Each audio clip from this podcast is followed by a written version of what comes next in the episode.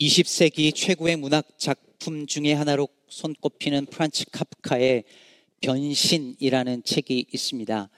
어, 원래 책 표지는 이렇게 에, 생겼는데요.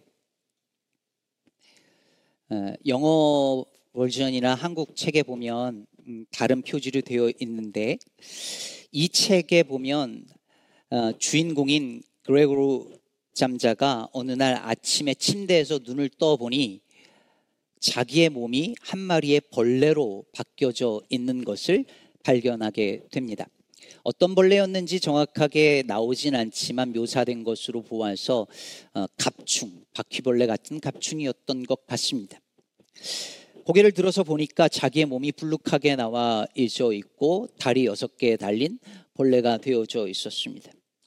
평소에 옆으로 누워 자던 그레고르가 몸을 뒤척이면서 옆으로 누우려고 하니 자꾸 발라당 뒤로 자빠져 버립니다.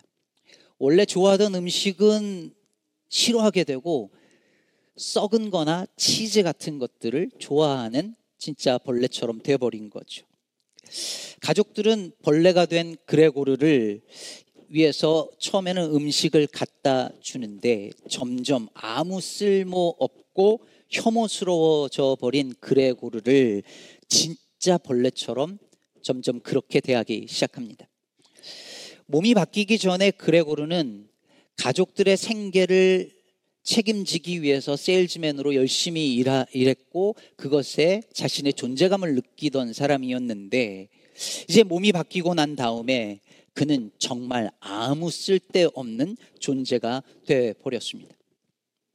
결국 그레고르는 가족들의 미움을 받다가 아버지가 던진 사과가 이 벌레가 된 그레고르의 등에 박히고 그래서 그것이 상처가 깊어지다가 결국은 쓸쓸하게 죽음을 맞이하는 이야기입니다. 이 소설이 어, 저게 뭐야 싶지만 20세기 최고의 문학 작품 중에 하나로 손꼽힙니다. 그러다 보니 수많은 해석들이 이 작품에 있는데요. 그렇지만 이 소설의 중요한 키워드와 주제 중에 하나는 분명히 몸입니다. 몸이 바뀌면 모든 것이 다 바뀝니다. 일할 수 없는 몸, 남들과 다른 몸, 정상으로 취급받지 못하는 몸, 환경에 적응하지 못하는 몸, 진화하는 몸이 아니라 퇴화하는 몸은 사회로부터 소외를 당하고 차별을 당하고 혐오와 공격이 대상이 된다는 걸 이 소설은 굉장히 독특한 방식으로 그리고 기괴한 방식으로 보여주고 있습니다. 오늘 우리가 읽은 본문에도 몸에 문제가 생기면서 모든 것이 다 바뀌어버린 한 여자가 등장합니다.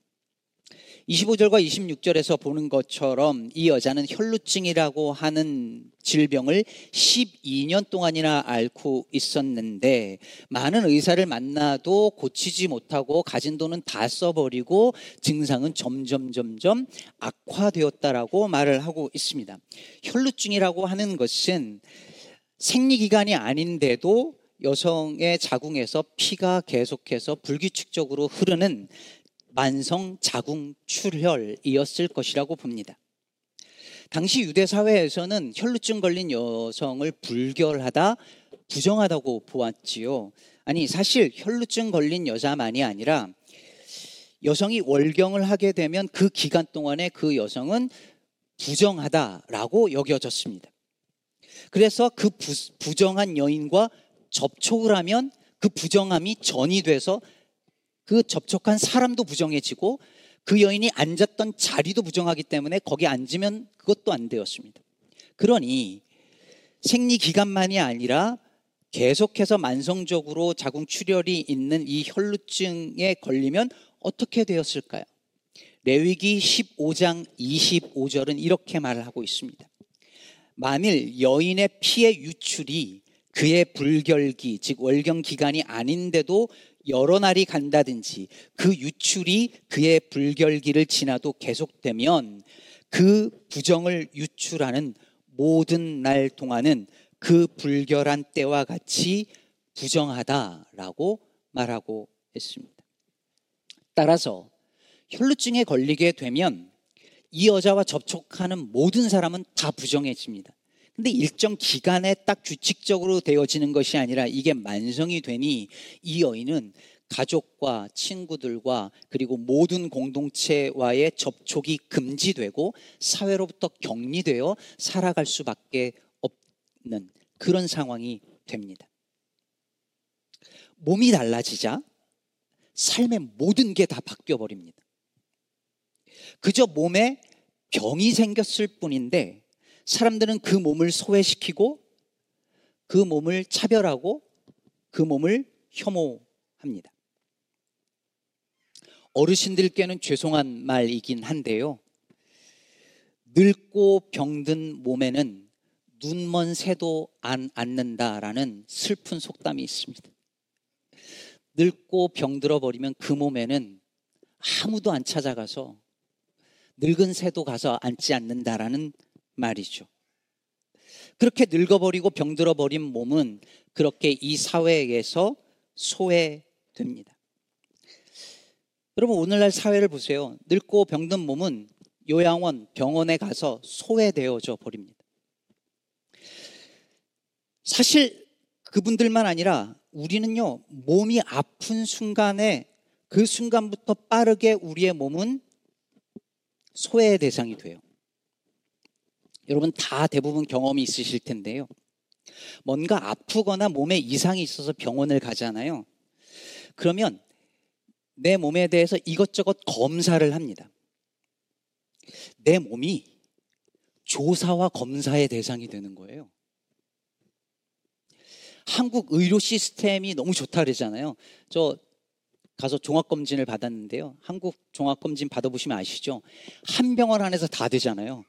여기서 딱 검사받고 저기 가서 검사받고 이게 미국에서는 거의 불가능하지만 한국은 그냥 쫙 다 돼서 야 역시 한국 의료 너무 좋다라고 말을 하는데 저는 거기를 다니는 동안에 제가 고장난 기계가 된 것 같은 기분이 들었어요.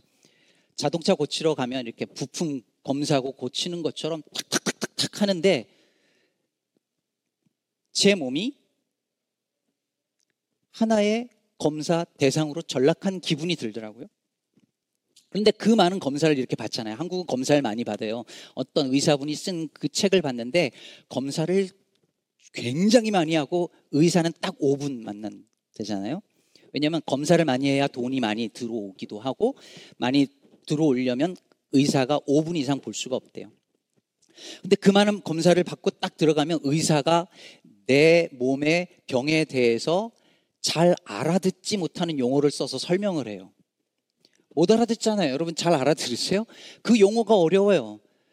그 어려운데 말, 그 말을 이해해도 잘 이게 언더스탠드가 안 되는 그런 상황이에요. 그래서 분명히 이게 지금 내 몸에서 일어나는 내 문제인데 의사가 그렇게 말하면 그런가 보다. 이렇게 되지요. 그래서 이 모든 과정에서 우리의 몸은 하나의 대상이 되어져 버리고 이 과정에서 우리는 철저하게 수동적이 됩니다. 내 몸에 대한 주도권을 의사와 병원이 가지게 됩니다. 오늘날의 병원만큼 몸의 소외를 경험하는 곳이 또 있을까 싶습니다. 끝나고 의사 선생님들 얘기 좀 하시죠.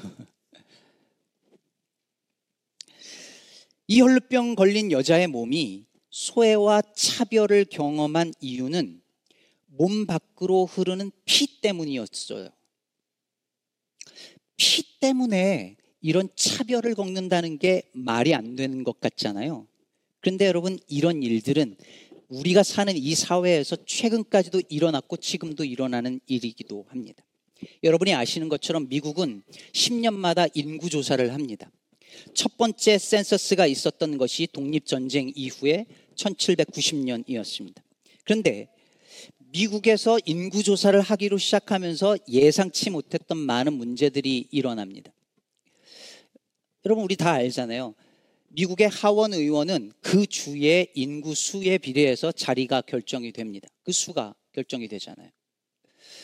그러면 인구 조사를 하는데 이제 여기서 문제가 생기는 거예요. 흑인을 사람으로 칠 것이냐? 남부에서는 흑인은 사람이 아니라 사유재산이었거든요.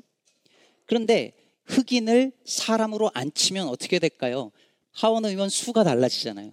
그러니까 오히려 남부에서 흑인도 사람으로 치자 이렇게 됐습니다. 근데 문제가 또 생기는 거예요. 그러면 흑인은 누구인가? 누가 흑인인가? 어떻게 생긴 사람이 누가 흑인인가? 피부색 그걸로 다 판단할 수가 없는 거예요. 섞였으니까. 그래서 생겨난 것이 저 유명한 원 드랍 룰입니다. 한 방울의 법칙. 즉, 그 사람의 조상의 조상의 조상의 조상까지 쫙 올라가서 흑인의 피가 단 한 방울만 있어도 흑인인 거예요. 얼굴이 완전 하얘도 위로 올라가서 한 방울만 흑인의 피가 섞이면 흑인으로 취급을 했습니다. 이것이 1910년 테네시 주 의회에서 아예 법제화가 되는데 이것이 언제까지 이어지냐면 무려 1967년에 위헌이 결정될까지 이어집니다. 몸속에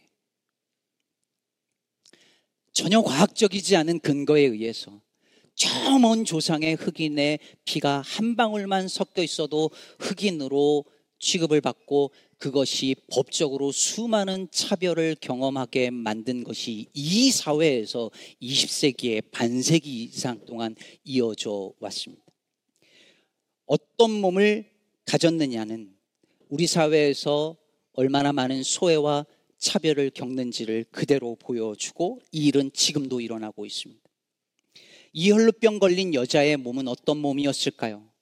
아픈 몸이었죠. 그러나 아픈 몸일 뿐만 아니라 아픈 여성의 몸이었습니다.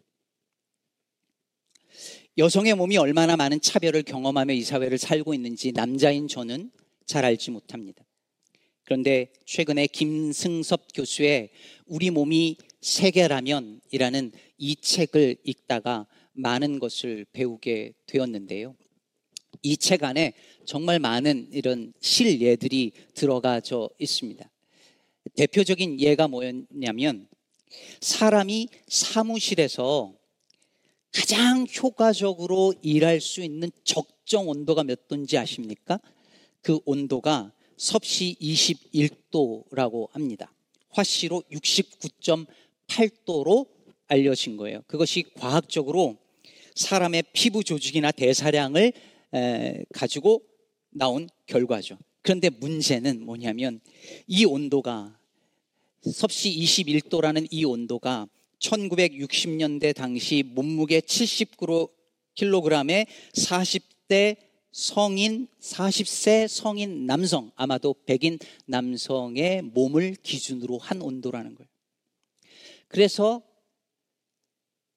의학계에서 다시 여성의 몸을 가지고 다시 연구를 했더니 21도가 아니라 섭씨 평균 23.2도에서 26.1도 사이 range가 생기죠. 화씨로 약 74도에서 78점 몇 도까지. 그게 여성이 사무실에서 일하기에 적당하다는 거예요. 지금 이 예배당의 온도는 몇 도일까요? 어느 몸에 맞춰져 있을까요? 물론 나는 남자들 중에도 추위 많이 타는 저 같은 사람이나 여성 여성분들에도 열 많은 분들이 계시겠지만 평균적으로 심지어 실내 온도까지도 여성의 몸이 기준이 아니라 남성의 몸이 기준인 사회에서 우리는 살고 있다는 것이죠. 이런 일은 너무 많습니다. 여러분, 아까 찬양을 부를 때에 첫 찬송가 부를 때에 남성분들 어 음이 너무 낮은 거 아니야라고 느끼지 않으셨나요? 여러분, 우리가 부르는 찬송가는 여성분들이 부르기에 거의 다 음이 높아요. 왜 그럴까요? 남자들이 만들었거든요. 남자들의 목소리에 맞게 만들었거든요. 그런데 그것을 수백 년 동안에 이게 표준인 것처럼 예배 가운데 불려지고 있습니다. 우리가 오늘 드리는 찬양과 예배에서조차 여성의 목과 여성의 몸은 고려 대상이 아니고 소외되고 차별됩니다. 오늘 본문 속의 이 여자의 몸도 그랬습니다. 그 몸의 병 때문에 부정하게 되었고 제사를 드릴 수 없었습니다. 즉, 예배 공동체로부터의 몸의 소외, 차별을 경험하며 살아왔던 것이죠. 그런데 놀라운 게 뭐냐면, 이 여자가 큰 사한 게 뭐냐면, 그걸 당연한 것으로 여기지 않았다는 사실입니다. 부정하기에 누구도 접촉하면 안 되고 누구와 접촉하는 순간 그 사람도 부정하기에 금지된 것을 그 율법을 알면서도 그 율법 안에 갇히기를 거부하고 군중 속을 뚫고 들어가서 예수의 옷에 손을 대었다라고 하는 것입니다. 왜 그랬을까요? 28절에서 말하듯이 이는 내가 그의 옷에만 손을 대어도 구원을 받으리라 생각했기 때문입니다. 여러분, 이 여자가 거기에 이르는 동안에 예수님의 옷에 손을 대, 기 위하여 그 군중을 뚫고 가는 동안에 얼마나 많은 몸들을 부딪히며 접촉을 했을까요? 나중에 이 여자가 혈루병 걸린 여자라는 것을 알게 되면 무슨 벌을 받을지 모르는 그 위험한 상황 속에서 그것을 알면서도 그것을 각오하고 용기를 내어 예수께로 달려나가 그 분을 붙잡고 결국 이 여자는 몸의 구원을 얻습니다. 이 본문으로 제가 예전에 설교한 것을 들으신 분들은 기억하시겠지만, 뭐, 물론 대부분은 기억 못 하시겠지만, 이 이야기는 소위 샌드위치 기법이라고 해서 한 이야기 사이에 끼어 들어가 있는 이야기입니다. 어느 이야기에 끼어들었죠? 회당장 야이로의 딸을 고치는 이야기. 즉, 회당장 야이로가 제 딸 고쳐주세요라고 해서 예수님이 군중들과 함께 가다가 이 여자가 끼어들어서 이 이야기가 펼쳐지고 나중에 야이로의 딸 이야기가 다시 등장하죠. 그래서 샌드위치처럼 끼어 있는데 그래서 이 두 가지 이야기는 공통점이 많은 이야기입니다. 의도적으로 그렇게 마가가 글을 썼습니다. 뭐가 공통점인지 기억나시나요? 첫째로 야이로의 딸 이야기인 것처럼 이 여자도 예수님이 딸이라고 부릅니다. 이 두 이야기의 주제는 믿음이기도 합니다. 둘 다 믿음이 필요하니까요. 또 공통점이 무엇입니까? 이 혈루병 걸린 여인이 병을 몇 년 앓았다고요? 12년. 야이로의 딸은 몇 살? 12살이었습니다. 야이로의 딸이 태어나던 그 해에 이 여인은 혈루병을 얻게 되어지는 공통점이 있죠. 이 많은 공통점들 중에서 우리가 오늘 주목할 또 다른 공통점은 뭐냐면 부정함 그리고 부정함 몸과의 접촉입니다.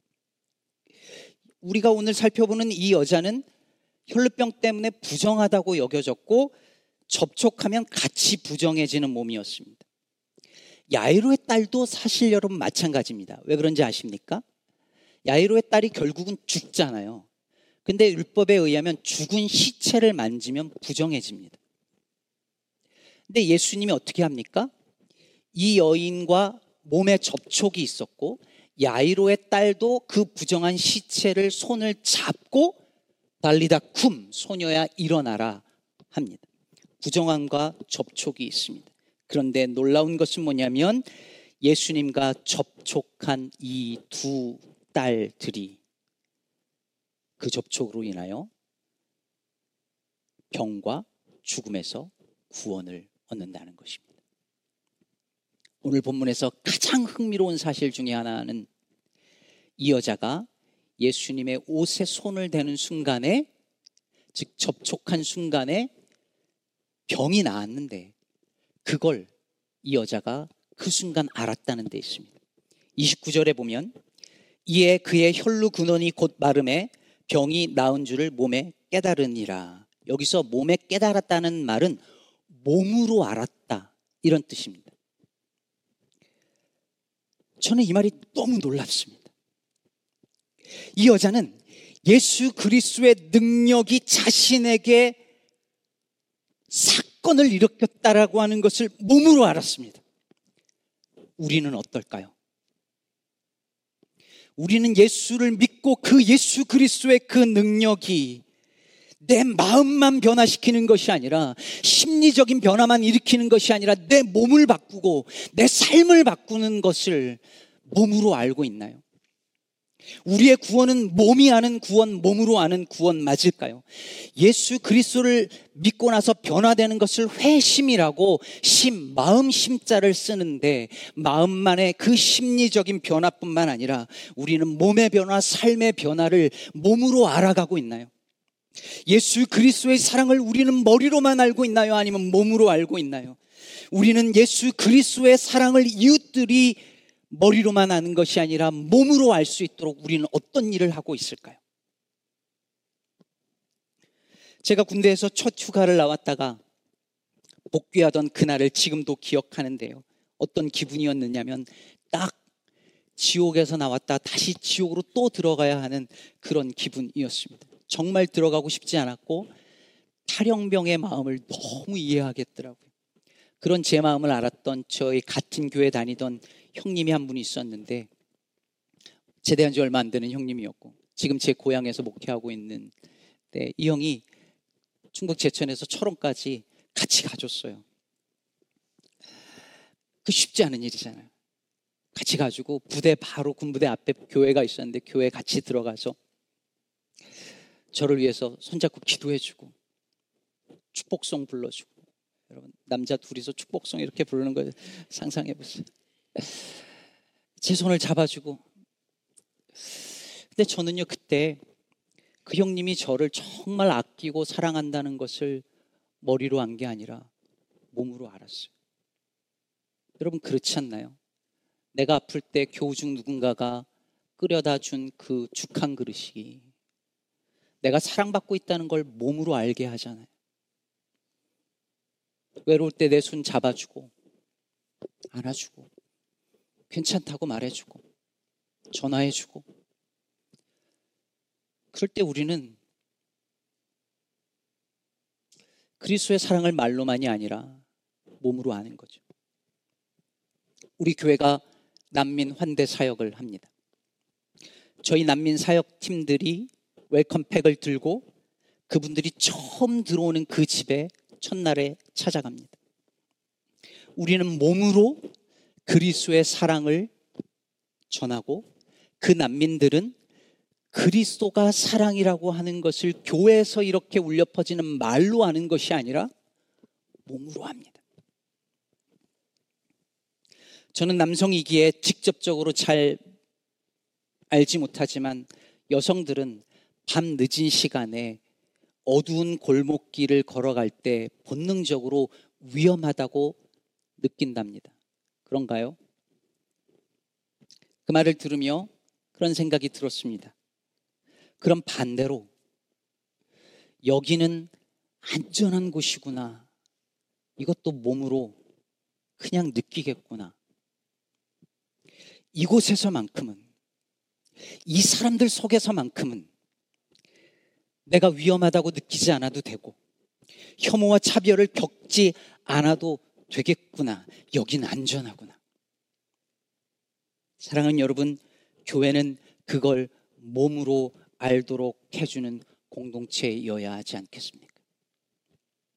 아픈 몸, 다른 몸, 늙고 병든 몸, 소외당한 몸, 차별당한 몸을 이끌고 예수 그리스도의 옷자락이라도 만지고 싶은 그 마음으로 그 절박한 마음으로 나오는 모든 이들에게 하, 여기는 안전하구나. 여기서 누구도 나를 위협하지 않고 누구도 나를 편견으로 바라봐, 바라보지 않겠구나. 그걸 몸으로 경험할 수 있도록 만들어주는 그 공동체가 진짜 교회가 아니겠습니까? 오늘 몸의 변화를 느낀 건 이 여자만이 아니었습니다. 예수님도 아셨습니다. 제가 초등학교 때 조회를 마치고 막 아이들과 함께 계단으로 밀쳐서 올라가는데 제가 좋아했던 한 여자아이와 손가락이 하나 탁 닿았는데 저만 아는 거죠. 네. 괜찮죠?